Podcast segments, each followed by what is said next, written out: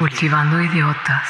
Hice la serie de Abu Ghraib basado en las torturas que hicieron los americanos en la cárcel iraquí. Las hice por la hipocresía de, la situación en un país que se presenta como el modelo de compasión y de defensa de la libertad y estaban torturando en la misma cárcel que torturaba Saddam Hussein. Por eso me produjo tan choque esta situación que le dediqué 14 meses a, a pintar unos cuadros que dejaban un testimonio sobre esa situación que es inaceptable para cualquier persona decente y civilizada. Hola a todos, bienvenidos a este Cultivando Ideotas. Saludo al copiloto de esta nave, colaborador desde Alemania, Chavita Araujo, ¿cómo estás? Muy bien, James. Eh, feliz de tener otro Cultivando el Arte, que ya teníamos cuánto tiempo sin un Cultivando el Arte, más de seis meses yo creo, ¿no? Y del año pasado. Sí, presentamos a nuestra curadora oficial del Cultivando el Arte, Ana Carla, ¿cómo estás? Muy bien, James, Chavita, pues muy contenta de, de estar aquí con ustedes otra vez. Un exitazo el Cultivando el Arte de Frida Kahlo. Y bueno, pues hoy regresamos con otro artista latinoamericano que hace un año perdió la vida, que bueno, pues es un grande, creo que es uno de los artistas latinoamericanos más grandes y es Fernando Botero. Artista un poco polémico también, ¿no? Que justo siempre ha dado de qué hablar, ya sea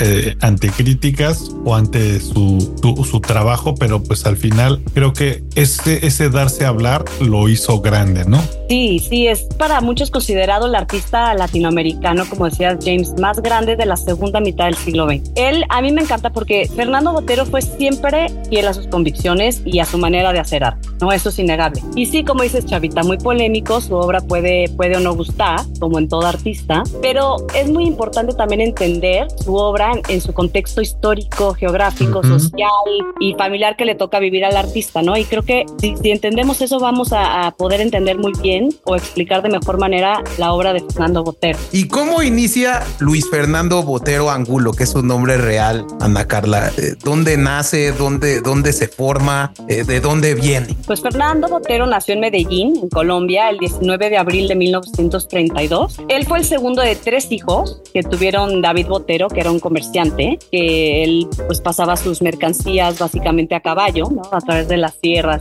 de Medellín. Y Flor Angulo, su madre, que era Su padre muere muy pronto, cuando él tiene, cuando Fernando Botero tiene solamente cuatro años, pero siempre va a tener su imagen muy presente, ¿no? Su imagen a caballo y va a ser también después importante para, para su obra. Y bueno, pues sus primeras influencias fueron este, evidentemente artistas colombianos, eh, el arte precolombino, lo que él veía de joven, de lo que él veía de niño y de joven en Medellín. Fueron artistas como Pedro Niel Gómez, como Ignacio Gómez Jaramillo, como Alejandro Obregón y toda esta vida también cotidiana de Colombia, de sobre todo de Medellín en particular, va a ser siempre muy importante en su obra y va a estar siempre presente en todo, en todo lo que él crea después, tanto en pintura como en... Y que es importante decir aquí, Ana Carla, ubicar a, los oyentes y a los escuchas de, del cultivando, porque Colombia, al ser una zona muy montañosa en general, el país, ¿no? Es muy difícil acceder de Medellín a Bogotá y de Bogotá a Cartagena. Eh, prácticamente quienes no hayan visitado Colombia son prácticamente de 15 a son viajes de 15, 14 horas de un lugar a otro y eso generaba un tema de aislamiento, ¿no? Eh, realmente eh,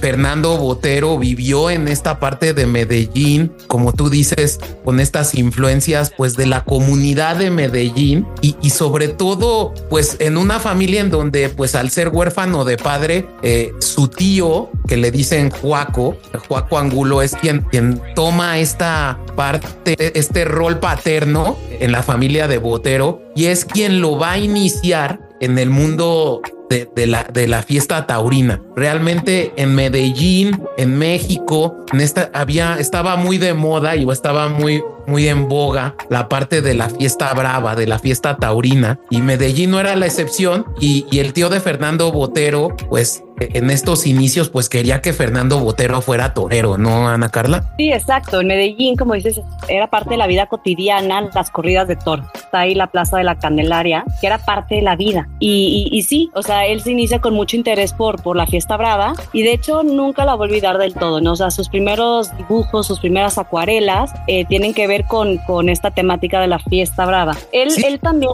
De, de hecho, su tío lo mete con un banderillero que se llama Aranguito, era a, tomar clases de, para, para ser torero, eh, eh, pero luego pues se ve que ya cuando eran los novillos más grandes, pues ya no, no, no le entró al quite Fernando Botero y se pone a dibujar toros, eh, dibujos relacionados con toros y hay una historia muy interesante donde dicen que su primera, primera obra de Botero es un dibujo relacionado con la fiesta taurina que vende por dos pesos afuera de la plaza de la Macanera, de la Macarena en Medellín y yendo a entregarle esos dos pesos a su mamá, pues se le caen y se le pierden. Sí, sí, él contaba esa historia también. Había una tiendita exacto ahí cerca de la plaza donde también vendían las entradas para, para las corridas y él empieza a exponer ahí un poco sus dibujos que, que, va haciendo y bueno, decía que al primero, al principio no, no se vendía nada, pero después logra vender este por dos pesos, pierde el dinero. El, copia también tiene mucha influencia de, de un pintor y cartelista español que se llama Carlos Ruano,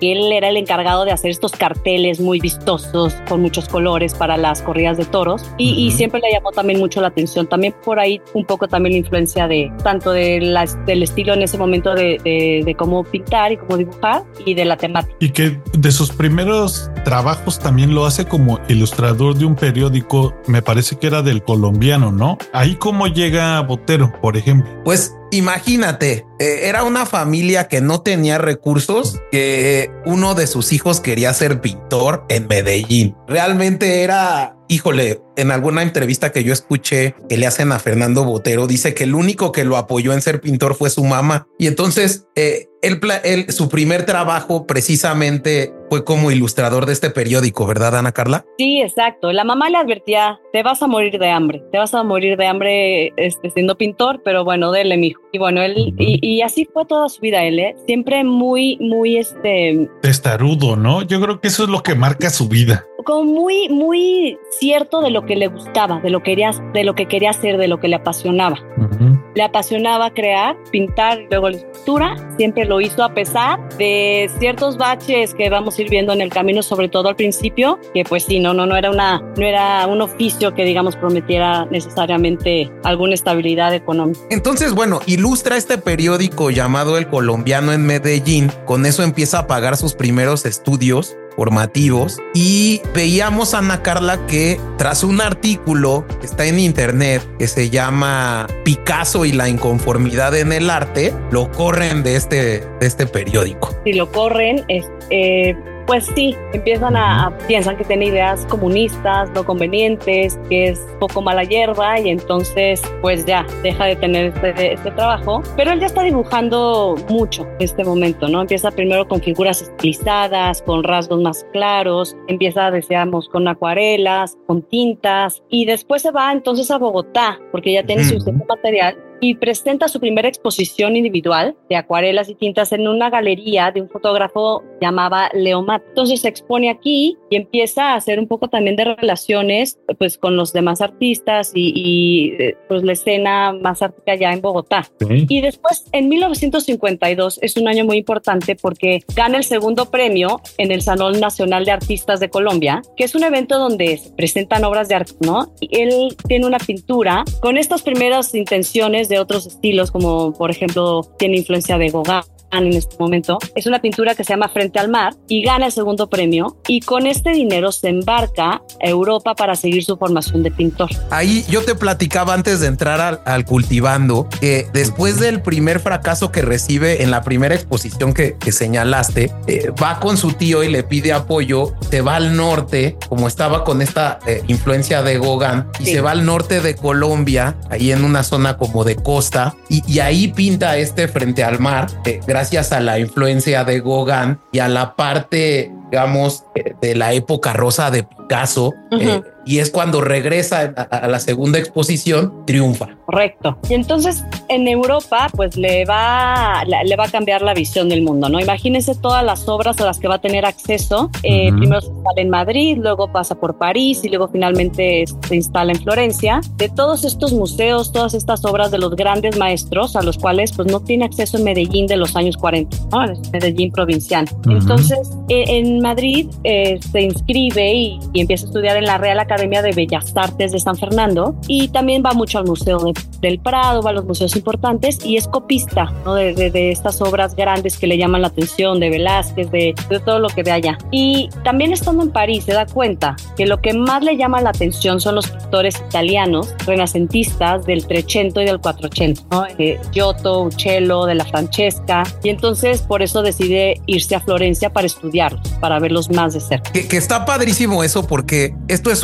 una primera ruptura de paradigmas que hace Botero, porque los, museos, los, pintores de la época viajaban a París para como recibir la formación moderna de los artistas de esa época. Como que Botero dice, no, es que a mí no me gusta tanto ese tema, esa corriente, y por eso decide irse a Florencia, ¿no, Ana Carla? Para él, o sea, la época dorada de la pintura es esta, ¿no? Del 480, la primera fase del Renacimiento, por las proporciones, por los colores. Entonces, y él siempre va a ser reconocido por eso, ¿no? Por no seguir necesariamente ninguna corriente que esté en ese momento. A él le gusta esta, esta etapa del Renacimiento, digo, admira a muchos otros grandes artistas, pero esto es lo que le gusta. Le gusta este volumen, estas proporciones que, que muestran estos maestros de esta época. Y aquí viendo frente al mar, por ejemplo, yo veo que es una obra en la que no están sus particulares eh, figuras eh, gorditas o voluminosas. Esta, es, este tipo de imágenes, ¿cuándo inicia Botero a, popularizarlas? Porque empieza primero con este de pinturas o de, rasgos más estilizados, más alargados, con estas influencias, primero precolombinas también, pero lo del precolombino lo vamos a hablar también después de también en sus esculturas. Es correcto. Y de ahí saca mucho también las, las formas redondas, las figuras, pero sus primeras acuarelas, sus primeros dibujos no se parecen a lo que después vamos a ver. Es correcto. Aquí en esta parte en su vida en Florencia, Ana Carla, yo veía que admira mucho eh, a, artistas como Paolo Uccello, como Sano, como Piero de la Francesca. Y yo escuchaba en alguna, en algún, en algún documental que vi que tiene influencia de un libro que se llama Los pintores italianos del Renacimiento de Bernardo Berenson. Eh, y creo que esto es lo que le hace como abrir el mundo, eh, abrirse a, esta creatividad para formar la base de su obra. No fue, fue un antes y después. O tanto esa influencia como o sea, su viaje a Europa como este libro que mencionas, estudiar Berenson. Y le queda claro que por ahí es por donde se quiere ir. Todavía no lo tiene exactamente definido, lo va a ir trabajando, pero tiene claro qué es lo que quiere hacer, qué es lo que le gusta, qué es lo que va a querer expresar con su arte. Después de Florencia, regresa a Colombia y se instala ahora en Bogotá. Comienza a dar clases de pintura y aquí conoce a su primera esposa, a Gloria Sea.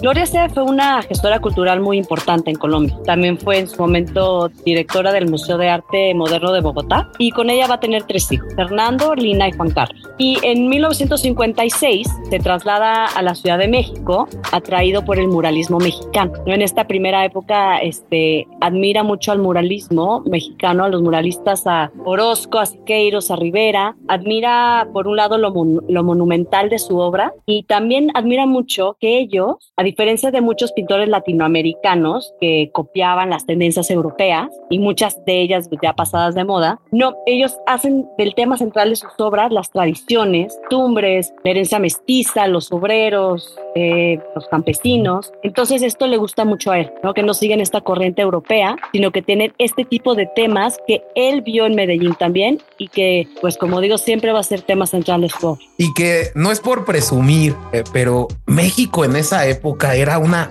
gran plataforma del arte latinoamericano.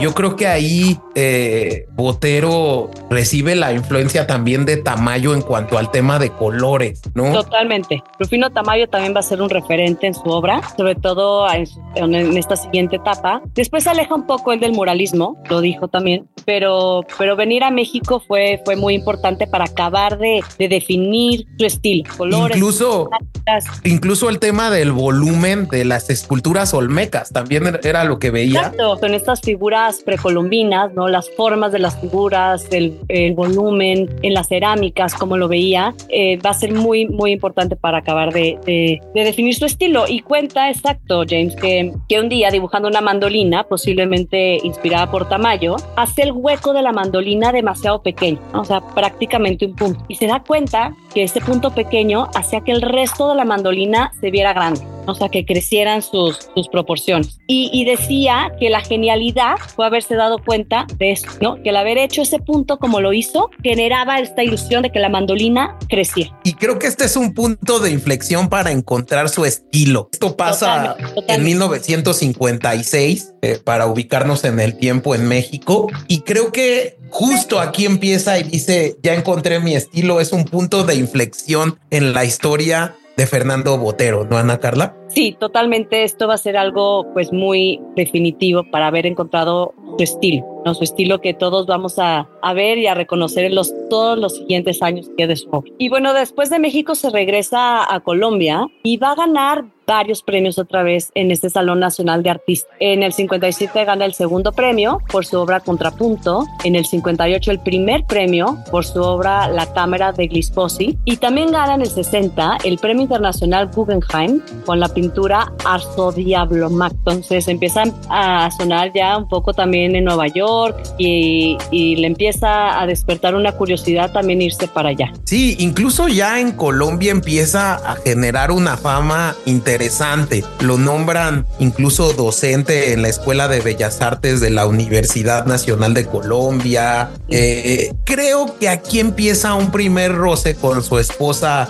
Gloria Sea. Gloria Sea le decía, pues ya si eres famoso en Latinoamérica, ¿por qué quieres seguir buscando más? Y Fernando Botero en esta insistencia en ir a triunfar eh, en otras partes del mundo, eh, se embarca a Nueva York, un viaje a Nueva York eh, en donde pues termina separándose de Gloria Sea, ya separado de, de su primer matrimonio, se va a Nueva York eh, y bueno, pues tiene todo, tarda un poquito en, en, en pues en, en, triunfar, ¿no, Ana Carla? Sí, correcto. Recordemos que, que en esta época en Nueva York todavía la tendencia era el expresionismo, lo abstracta, Pollock, estaba Klein, también va a ir empezando, sí, va a ir empezando también por ahí el arte pop y la, la pintura figurativa de, Fernando Botero aquí, pues choc, ¿no? Es, muy criticado, o sea, ven como algo pues fuera de, lugar en este momento, pero él no cambia de estilo, o no le gusta el arte abstracto. Entonces sí, batalla estando en Nueva York, tenía ahí su, su estudio, ¿no? Vive solo ahí. De hecho, leía en algún artículo que ponen una galería Contemporaries en, en Nueva York y recibe una bola de críticas, pero horribles. Eh, algunos críticos decían que la obra de Botero era el monumento al estrés, otros lo señalaban como caricaturesco, las caricaturas de Botero, horrible. Eh, sí, fue muy criticado con Mussolini y sus fetos, algo así. Exacto. Eh, no, no, no, no gustaba su obra en ese momento, pero él no cambia de estilo. Y en un golpe de suerte, la curadora Dorothy Miller del MoMA lo conoció porque un amigo artista de, de ella le recomienda que vea la obra de Fernando Botero y le gustó y le compra un cuadro llamado Mona Lisa a los 12 años, que es una representación de la Mona Lisa de Da Vinci, pero a los 12 años y estilo Botero. Y entonces imagínense que el MoMA te compre un cuadro, entonces no, no, no vamos mal. Y de ahí empieza también a despertar interés en varios galeristas. Justo aquí también eh, lo que yo veía es que conoce a su segunda esposa, que es Cecilia Zambrano. Eh, gracias a Cecilia Zambrano se cambia de código postal porque se va al site. Eh, y para triunfar, eh, empieza primero a tener exposiciones en Europa, principalmente en Alemania, ¿no, Ana Carla? Sí, expone mucho en, en Alemania, en Baden-Baden, en Hannover. Y aquí ya en Europa empieza a colocarse como un artista relevante. También va a tener en esta época exposiciones Colombia, siempre, y ya empieza a exponer en Nueva York también. Y en esta época, en el 63, 64, empieza a acercarse a la escultura, empieza a interesarse por la escultura y ya en los 70s empieza a combinar su trabajo de pintor con el de escultor y así lo va a seguir haciendo para el resto de, de sus años. Aquí creo que otra, otro punto que, que, que, es un punto de otro hito de la historia de Fernando Botero se da en 1970 cuando conoce a un cuate de nombre Jan Aberbach que lo lleva a la Galería Molboro o Malboro. Sí, Malboro en Nueva York. Y con ellos va a trabajar muchísimas veces, ya toda su vida. Después va a ser muy importante para, para una serie muy específica que hace él en el 2003, que le expone esta galería en el 2006 cuando nadie quería exponer esta serie. Ahorita más adelante vamos a hablar de, de, ella, pero exacto, es una galería que pues le ayudó muchísimo en su, en su trayectoria, ¿no? Y que ya maneja a los mejores pintores del mundo. Creo que a partir del triunfo de Botero, de la exposición en esta galería, de, que todas las obras que exponen en esta galería se venden completas, recibe ya las críticas de, los que lo habían criticado anteriormente y, y, realmente ya su arte se vuelve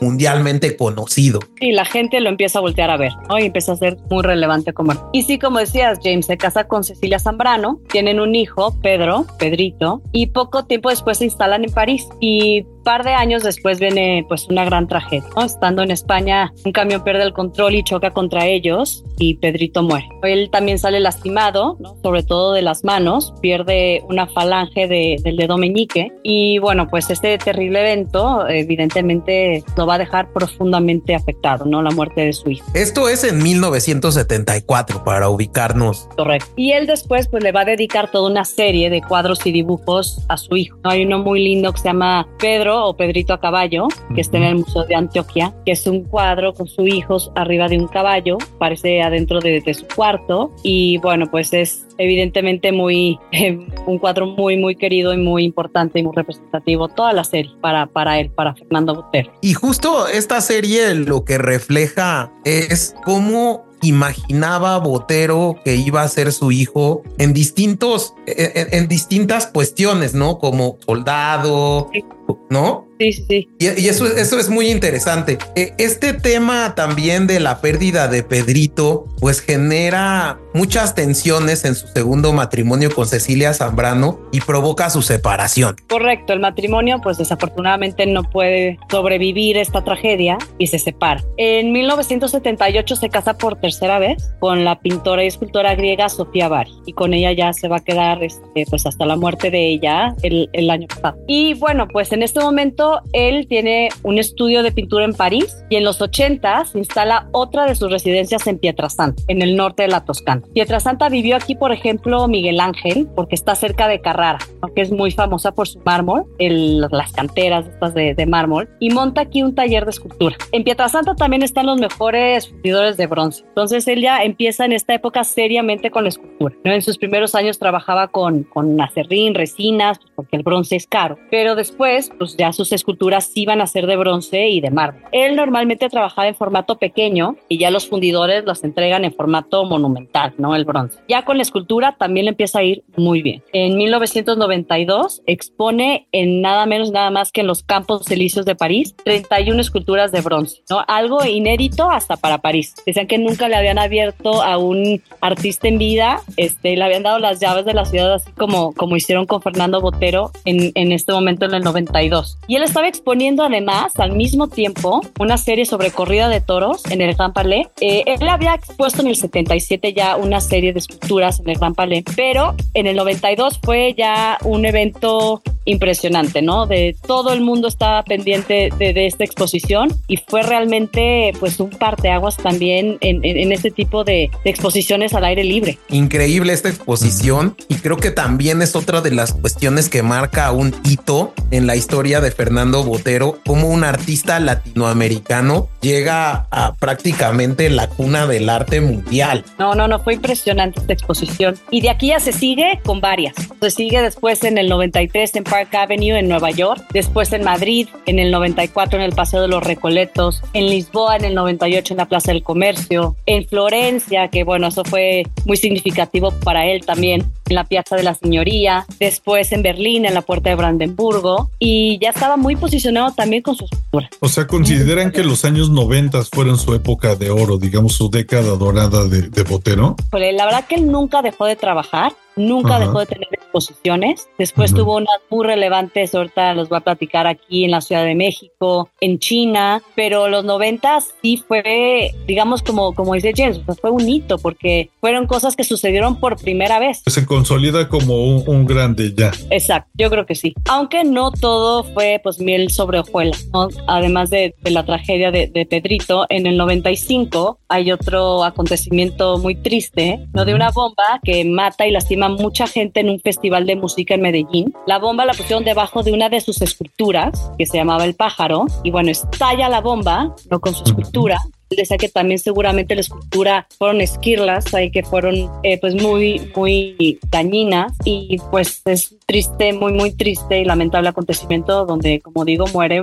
muere mucha gente y sale mucha gente lastimada. Entonces, la escultura quedó bastante dañada. Pero entonces Fernando Botero dona otra escultura igual, pero pide que dejen la dañada también, como decía él, como un monumento a la imbecilidad y a la criminalidad de Colombia. Entonces, están las dos, uno puede ver las dos ahí en la plaza una destruida, que se acabó llamando el pájaro herido, y la otra que es la paloma de la paz. Entonces, pues es un hecho muy triste y lamentable, pero pues queda también representado de esta manera con estas dos esculturas. Y sí es súper interesante, como decía Jaime antes de grabar el programa, que justo Aquí se empieza a mezclar esta narrativa de, del narcotráfico y la violencia que después empieza a plasmar en sus obras, pero también hay algo ahí que se dice, no, no está comprobado, que durante el final de los 80s y los 90s, cuando se empiezan a valorar mucho más sus obras, eh, extrañamente pues era el auge de este, de los narcos colombianos que empiezan, yo supongo, a diversificar un poco sus compras, no tenían en dónde poner el dinero y pues lo empiezan a colocar en arte, ¿no? Y eso pues dicen que favoreció mucho al arte de Botero. Aunque la violencia siempre estuvo presente en su obra, o sea, la violencia que, que pues sí, que desafortunadamente ha sido parte de la historia de Colombia, desde la dictadura, los conflictos armados y sí, el narcotráfico. Y es verdad, o sea, tiene cuadros, por ejemplo, de, de, la muerte de Pablo Escobar, ¿no? O del jefe de las FARC, de Pedro Antonio Marín. Es un, es un, un tema, pues, recurrente en su obra. Y bueno, otro hecho polémico fue esta serie de cuadros que hizo en el 2003, basada en las fotografías de, de prisioneros torturados por Marines de los Estados Unidos en esta cárcel de Irak, Abu Ghraib. Y bueno, es una serie muy cruda, de que él decía que la hizo para sacarse la rabia de lo que había pasado, no podía creer que Estados Unidos torturó, o sea, que estos Marines hubieran torturado a los prisioneros y fue la manera de expresar su, su coraje, su desacuerdo. Y, y, bueno, esta, esta serie fue muy polémica. La pudo exhibir en Europa en los primeros años, pero en Estados Unidos no, no permitieron que se mostrara eh, en museos. Y fue después esta galería suya, bueno, que, que llevaba su obra, Marlborough en, en Nueva York, eh, que la expuso en el 2006. Y también la galería fue puramente criticada por haber presentado, por haber exhibido esta serie de, cuadros. Y años después también la Universidad de Berkeley lo invitó a exhibir alguna de las piezas y fue pues muy, muy, muy famosa la, exposición. Y años después el maestro Botero acabó regalando parte de esta serie a, Berkeley y ahí está. eso sí se me hace súper interesante cómo este artista ya se da la libertad, ya siendo grande, de justo criticar esa doble moral estadounidense. Y pues bueno, el que te veten y, y no te permitan, eh, digamos, exhibir en un país que supuestamente estás criticando, también te genera esa prensa que, que te beneficia, ¿no? Te, le, le, da tanta curiosidad a la gente, ¿por qué no están dejando exhibir este artista? Pues obviamente si tú vas a Europa o alguien o la gente que tenía este, estas posibilidades va y habla mucho más de su obra, ¿no? Correcto, sí, totalmente. Digo, y, y, y creo que sin duda alguna, eh, como bien decía Ana Carla, uno de los escultores y artistas que más ha expuesto, ha expuesto en Dubái, ha expuesto en Londres, en Roma, eh, en, en, en, Moscú, en San Petersburgo, en Múnich, en Frankfurt. Eh, y, y, pero sobre todo lo que a mí me gustaría es entrar al tipo de obra que ha hecho, porque creo que eso sería muy importante para que nos quede mucho más explicativo el estilo qué temas toca dentro de sus obras. Sí, bueno, su estilo ya definido, ¿no? Era, pues, él estaba interesado por el volumen, ¿no? Lo ve desde el, como decíamos, de estas figuras y cerámicas precolombinas, de su niñez, de su juventud, eh, en la pintura renacentista, porque para él refleja sensualidad, refleja belleza. Él decía que el volumen permite exaltar o enaltecer la realidad. Y es justo lo que él buscaba con su obra. ¿no? Él decía que, que no pintaba gordito, que pintaba volumen. Y también ver volumen como un tema de privilegio. O sea, si se fijan, sus, sus figuras son soberbias. Y da ya técnicamente a sus personajes un, un talle corto, caras grandes, con los ojos, la nariz y la boca pequeños. Y así como con la mandolina, ¿no? con esto logra eh, este volumen. Y también decía él muy interesante, decía, claro que en el arte moderno todo se exagera, así es que mis figuras con volumen pues también están exageradas. Y sí, ¿no? Y puede ser parte de lo que uno le puede criticar, que está exagerado su estilo, pero para él es clarísimo el por qué, porque también para, para él, pues el, el, el arte no debe de exaltar la tristeza, sino la vida. Sus obras son eso también, ¿no? O sea, siempre está presente el humor, la sátira, la ironía, eh, tiene mucho color, eh, situaciones cotidianas, vida, eh, recuerdos, nostalgia de su tierra, y, y, y, su obra, como decíamos, refleja la historia de Colombia, ¿no? La vida cotidiana, todas estas referencias. Sí, también... Yo veía ahí en un libro que escribió su hijo, Juan Carlos Botero Sea, el más chico de su primer matrimonio. Él dice que hay unas etapas en la, en la pintura y en la obra de Botero. Una etapa que son las corridas de toros, que van a ver toda la parte donde Botero es influenciado por la tauromagia, por la tauromaquia, eh, toda la parte de la violencia, ¿no? Esto que platicaban a Carla de, incluso la muerte de Pablo Escobar, eh, Gaspar, eh, la parte del circo, que es una parte que eh, es interesante todo lo que nos platicabas del circo, ¿no, Ana Carla? Sí, esto del circo me encanta porque para empezar contaba él que se había inspirado en el circo Atay de Hermanos en Cihuatanejo. Él le gustaba mucho ir a Cihuatanejo. Entonces le gustó recrear esta, bueno, hizo, hizo toda una serie eh, pues de este tipo de circos más nostálgicos, no, no de grandes producciones. Y, y, es que del circo le gustaban, por ejemplo, los colores, las formas de los cuerpos, el hecho que fueran nómadas. Y decía, ¿no? Que pues muchos artistas habían hecho también su inter propia interpretación de, del circo, pero esta era la suya, ¿no? Y, la verdad, si la ven, es, es, una serie muy divertida, exacto, llena de colores. A mí me gusta mucho, me gusta. Y, y, y me encanta del circo que, bueno, si tienen la oportunidad de ver esta colección, eh, refleja mucho al protagonista, que es quien está haciendo como las contorsiones, eh, y, y, al público lo refleja muy chiquito, como para darle ese, esa importancia. importancia. Sí, sí, sí, sí, exacto, que eso es lo que dice él que, que logra con, con, su volumen, ¿no? Este, exaltar eh, la realidad que quiere, que quiere transmitir. O, otra etapa que decía Juan Carlos Botero era la parte de los retratos que, que generan en el tema de, de la pintura europea. Eh, no sé si han visto la Mona Lisa de Botero, eh, cuando, cuando pinta a los papas, los reyes. Exacto, es muy reconocido también por esto, ¿no? Por recrear obras famosas, pero pues, con su personal estilo, ¿no? Y tiene, exacto, por ejemplo, es muy famoso también el díptico de los duques de Urbino, de, de la Francesca, tiene las de Rubens, de Durero, del Greco, de Velázquez, y le gustaba mucho esto, o sea, recrear, pero para él era como, no, no es una burla, no es una sátira, es un, es un homenaje a estas grandes obras que él admira mucho, pero siempre imprimiéndole su, su estilo. Y que le trajo Ese mucha estilo, crítica justo ¿no? De, de, de algunas personas eh, que hablan mal de él. He escuchado que le dicen que como que caricaturiza pues obras que ya tienen un nombre y, y pues al final como tú dices, creo que es parte de conocer al artista y por qué lo está haciendo, ¿no? Sí, Independientemente sí, si te gusta el estilo. Exacto, y su estilo, pues que ya formó un propio estilo, oigan, es que veamos que ni siquiera forma parte de una corriente. Él es un propio uh -huh. estilo, se llama boterismo. Y, y, luego la parte de la parte del Via Crucis, como otra etapa de estas que describen, y que yo coincido con Ana Carla, que decías, te decíamos que le faltaba una, que es la vida cotidiana, donde, donde él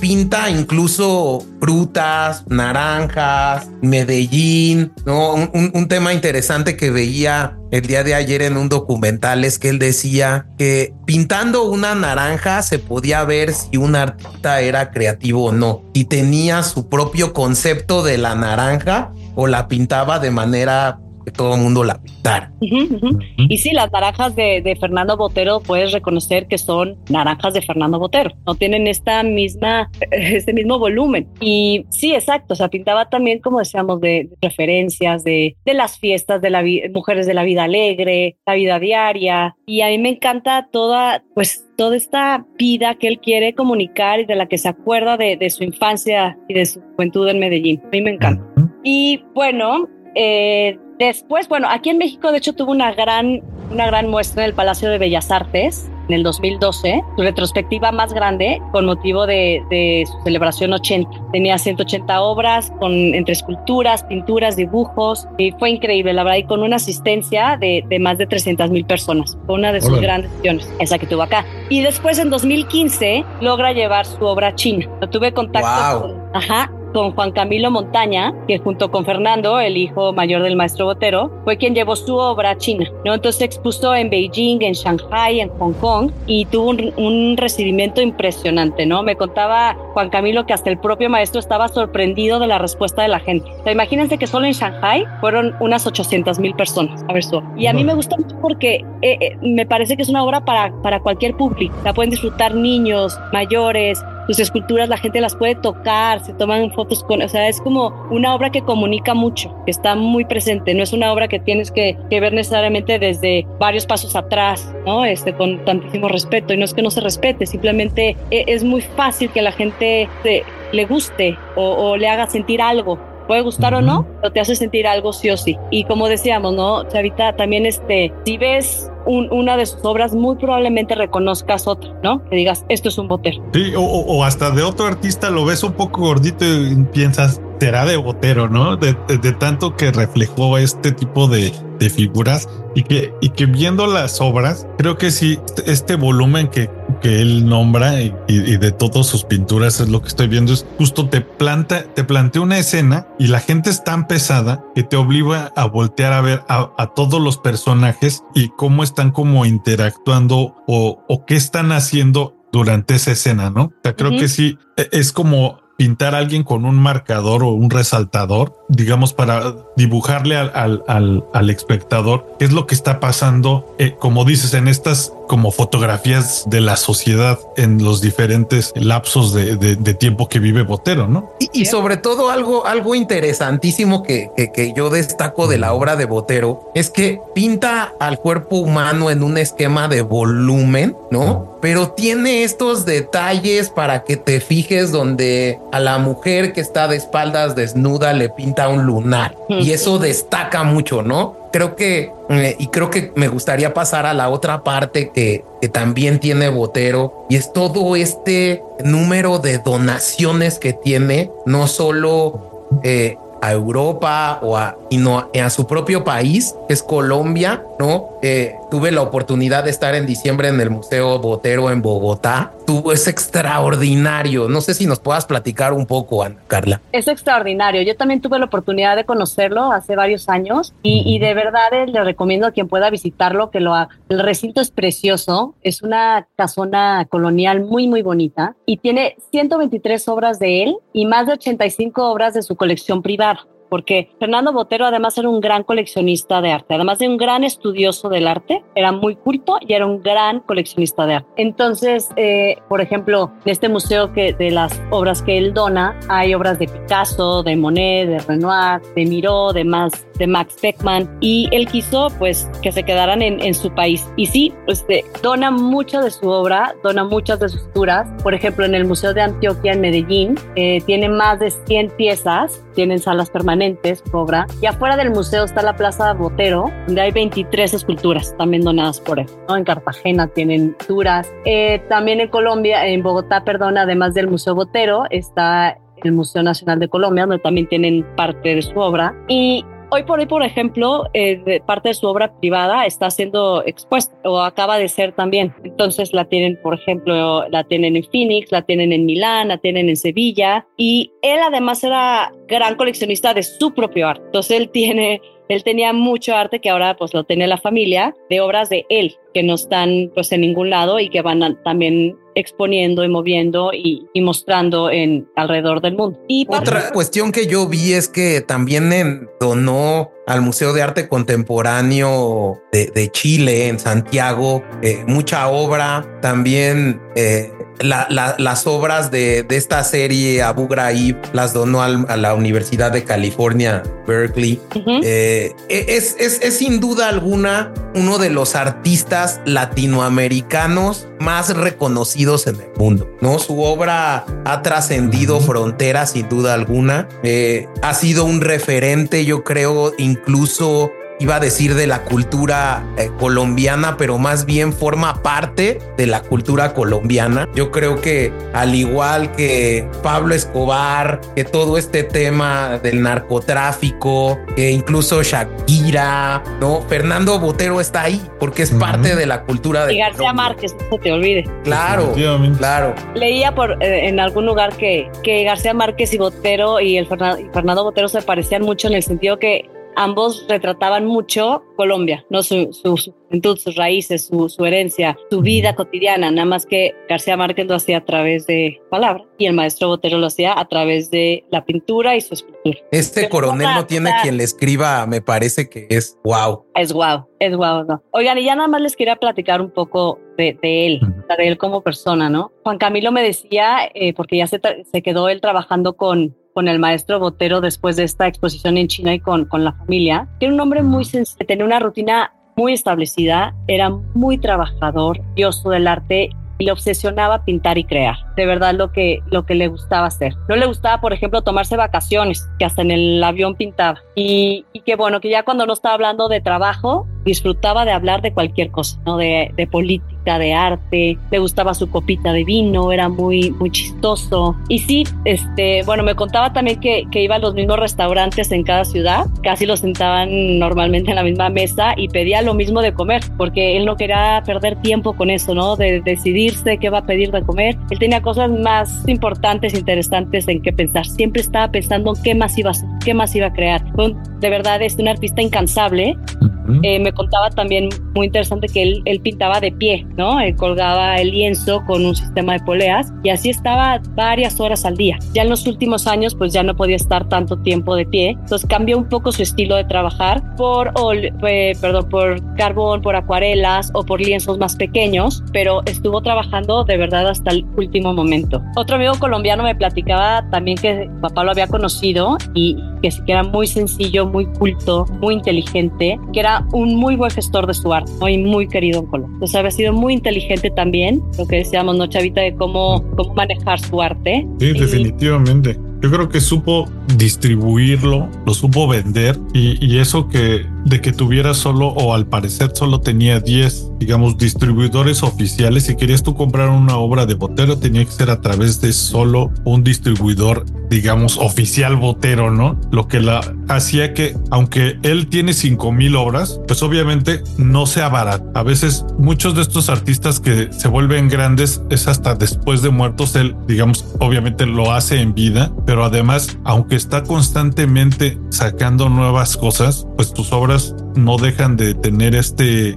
esta sensación de que son unas obras eh, más limitadas. Sí, su obra es vastísima y exacto, él fue muy inteligente de, cómo, cómo colocarla, ¿no? Y, y, vastísima que hasta hay fábricas enteras y en alguna entrevista que le hicieron al maestro Botero, él platica que hay fábricas enteras en Tailandia y en Asia de arte apócrifo de él. ¿Ah, eh, entonces, eh, imagínate el nivel de impacto que tuvo, ¿no? Sí, no, un artista muy, muy prolífico, muy querido, muy conocido, muy bien cotizado. La verdad que pocos artistas logran hacer esto en vida. Eh, y también tiene, bueno, también ha sido una referente de inspiración para artistas más jóvenes, ¿no? ¿no? Como Nicolás Party o Liu Xiaodong, Y que justo ahorita comentando, hace dos semanas fui a, ver una exposición de Nicolás Party en Baden-Baden, justo uno de los lugares donde había existido Botero, que es una ciudad increíble, es una ciudad pequeña, pero en la que han estado pues grandes mentes, ha estado Víctor Hugo, Dostoyevsky, también me parece que tenía una casa ahí, los Tazares y toda la cosa. Eh, los estos famosos huevos Fabergé de los Ares. Hay un museo ahí. Creo que es una ciudad bastante importante, pero eh, fuera de eso, también Nicolás Party tiene eh, este tipo de, de, obras muy pesadas y que yo lo recomendaría mucho. Tiene una obra de un árbol que estaba ahí en la exposición. Es muy alta. Me parece que ha de medir más de 10 metros. Quizá le estoy exagerando. Muy difícil de colocar en cualquier museo. Y lo que esta obra, digamos, hace visualmente me parece muy interesante porque es un árbol que tiene unas formas como de nubes de cierta manera, pero la obra está hecha como en cascada. Pues eso es una, una buena experiencia ver estas obras de Nicolas Party. La verdad es que lo visité un poco rápido, llegué un poco tarde al, museo, pero sí recomendaría que le echaran un ojo a los oyentes. Y, Baden-Baden, una ciudad rusa en Alemania, ¿no, Chavita? dicen que es la ciudad de los rusos eh, de Alemania, ¿no? hoy en día ya hay menos por esto de las sanciones por la lamentable guerra de Ucrania, pero bueno. Pero oigan, a ver, ¿y cuál es su obra favorita de Fernando Botero? No, a mí me gusta mucho Pareja Bailando, que de hecho es ah, grande. que tengo, que, que compré, que adquirí en el Museo Botero y que todos los días me tomo mi café ahí todas las mañanas. ¿Tú, Chavita? Mira, yo justo lo que les había comentado antes de, preparar el programa, realmente nunca me, me, llamó la atención Botero hasta ahora que lo investigamos. Fue alguna vez a ver alguna exposición del día hace un rato y creo que nunca me convenció arte. Yo no, no, por, no por eso decía que era malo, simplemente no era para mí. Pero justamente, y como pasa seguramente con Frida y con muchos otros artistas, empiezas a ver más de su contexto, empiezas a ver más sus obras, la retórica de sus obras, por ejemplo, y ahí me iría justo con, con estas obras que hace de los prisioneros y que Estados Unidos no los deja exponer. Yo me iría con esa serie. Le conozco poco, pero lo estoy aprendiendo a apreciar. Yo en lo personal creo que siempre he sido un poco más fan de la escultura que de la pintura de Fernando Botero. Eh, y una de mis favoritas es, es el caballo. El caballito de Botero es, es, es grande, me encanta. Eh, eh, es precioso en, toda, en todos sus tamaños, porque lo puedes encontrar chiquito, mediano, grande. me encanta la proporción que le da las patas.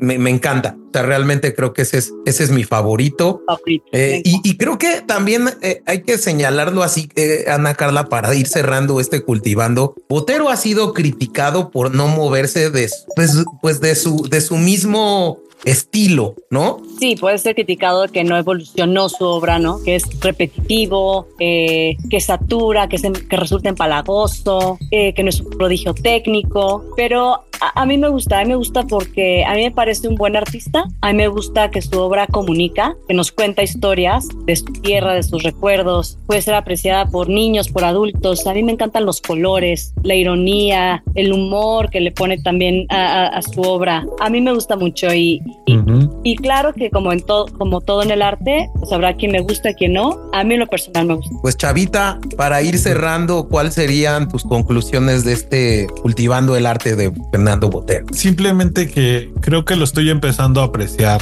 a partir de este programa. Me voy a poner más a verlo y remarcar que qué bueno que al final un, un, artista latinoamericano, ya sea por polémica o no, haya crecido tanto y sea tan reconocido mundialmente. Me da, me da mucho gusto. Pues yo antes que nada, nuevamente agradecerle a nuestra curadora oficial del Cultivando, Ana Carla. Eh, muchas gracias. La verdad es que nos dio mucha luz este, este episodio. Creo que algo que han señalado de una manera negativa, pero yo lo daría como una, una cuestión positiva, es que siempre que llegues a un museo de arte y veas una obra de Fernando Botero, te vas a dar cuenta que es de él. Eh, y eso creo que es lo que ha causado Fernando Botero eh, eh, en el mundo del arte no sé, eh, nuevamente agradecerte, Ana Carla, la participación en este cultivando. Vamos a seguir haciendo de algunos artistas. Ahí tenemos varios proyectos. Pero bueno, tus conclusiones y creo que pues que nos recomiendes una canción. Yo ahí tenía algunas porque hay muchos artistas que latinoamericanos que,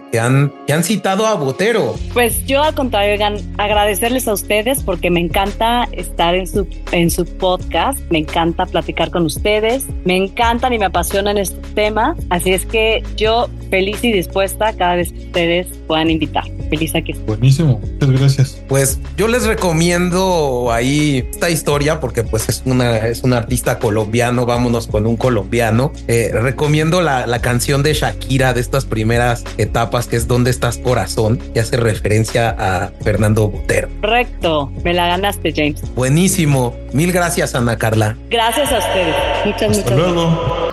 Muchas gracias. Yes.